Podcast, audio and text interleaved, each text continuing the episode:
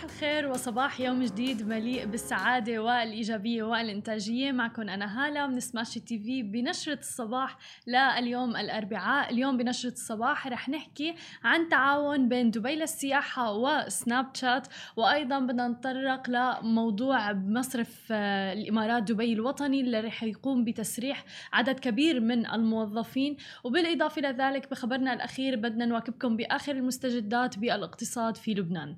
وأول خبر معنا لليوم مثل ما قلنا عن دبي للسياحة حيث أعلنت دبي للسياحة عن تعاونها مع سناب شات للترويج لمدينة دبي وذلك مع استئناف حركة مختل... لمختلف الأنشطة السياحية والتجارية عقب الإغلاق الناجم عن تداعيات جائحة فيروس كورونا المستجد. وتم تطوير أربع عدسات سناب شات باستخدام تقنية الواقع المعزز لإتاحة المجال أمام المستخدمين بكل من المملكة المتحدة وأيضا فرنسا لمعايشة تجارب افتراضية مميزة بدبي.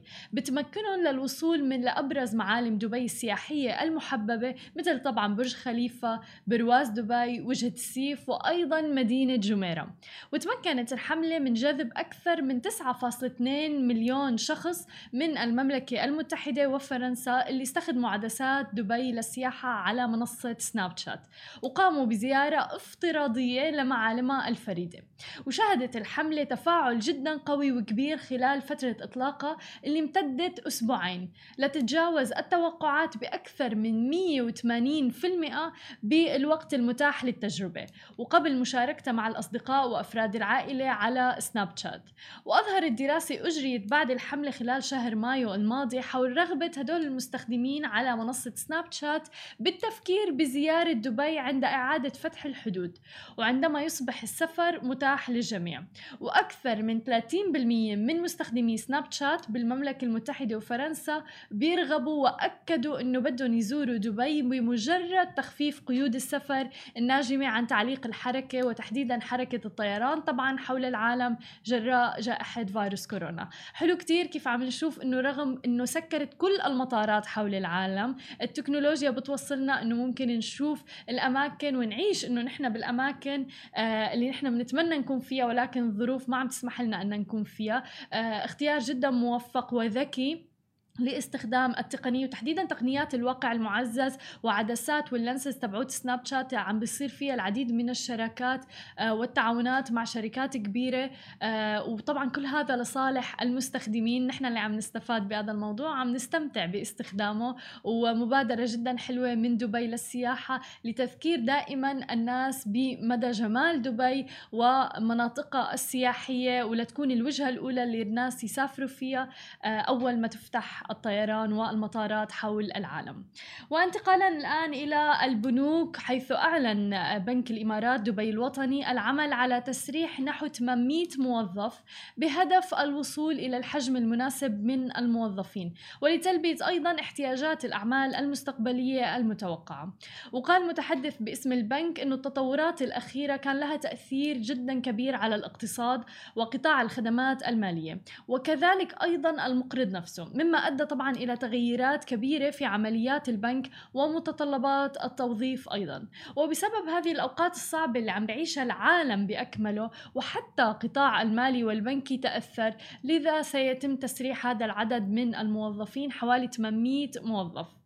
ومن جانبه حقق بنك الإمارات دبي الوطني عاما بارزا من الإنجازات في عام 2019 مع قفزة قياسية بنسبة 44% لتصل إلى 14.5 مليار درهم في صافي الأرباح.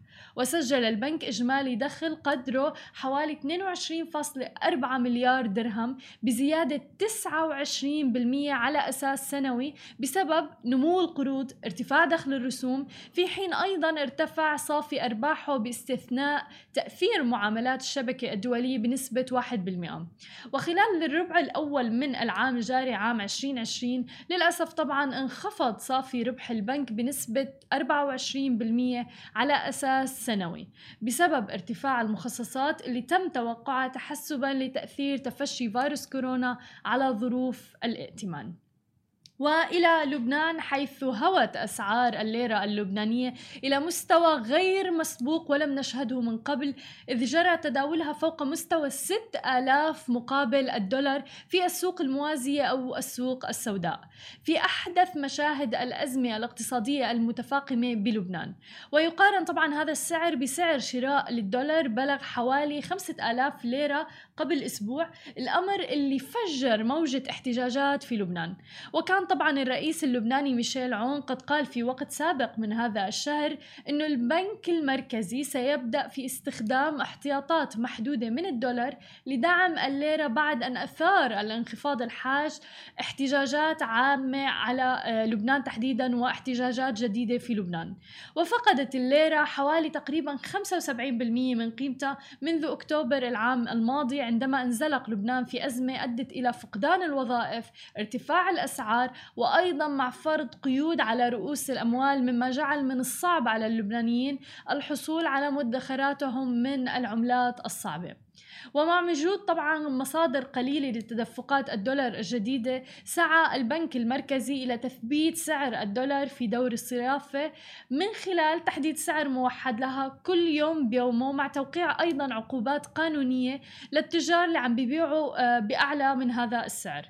والسعر اللي تم تحديده تقريبا 3850 و 3900 ضمن المخطط.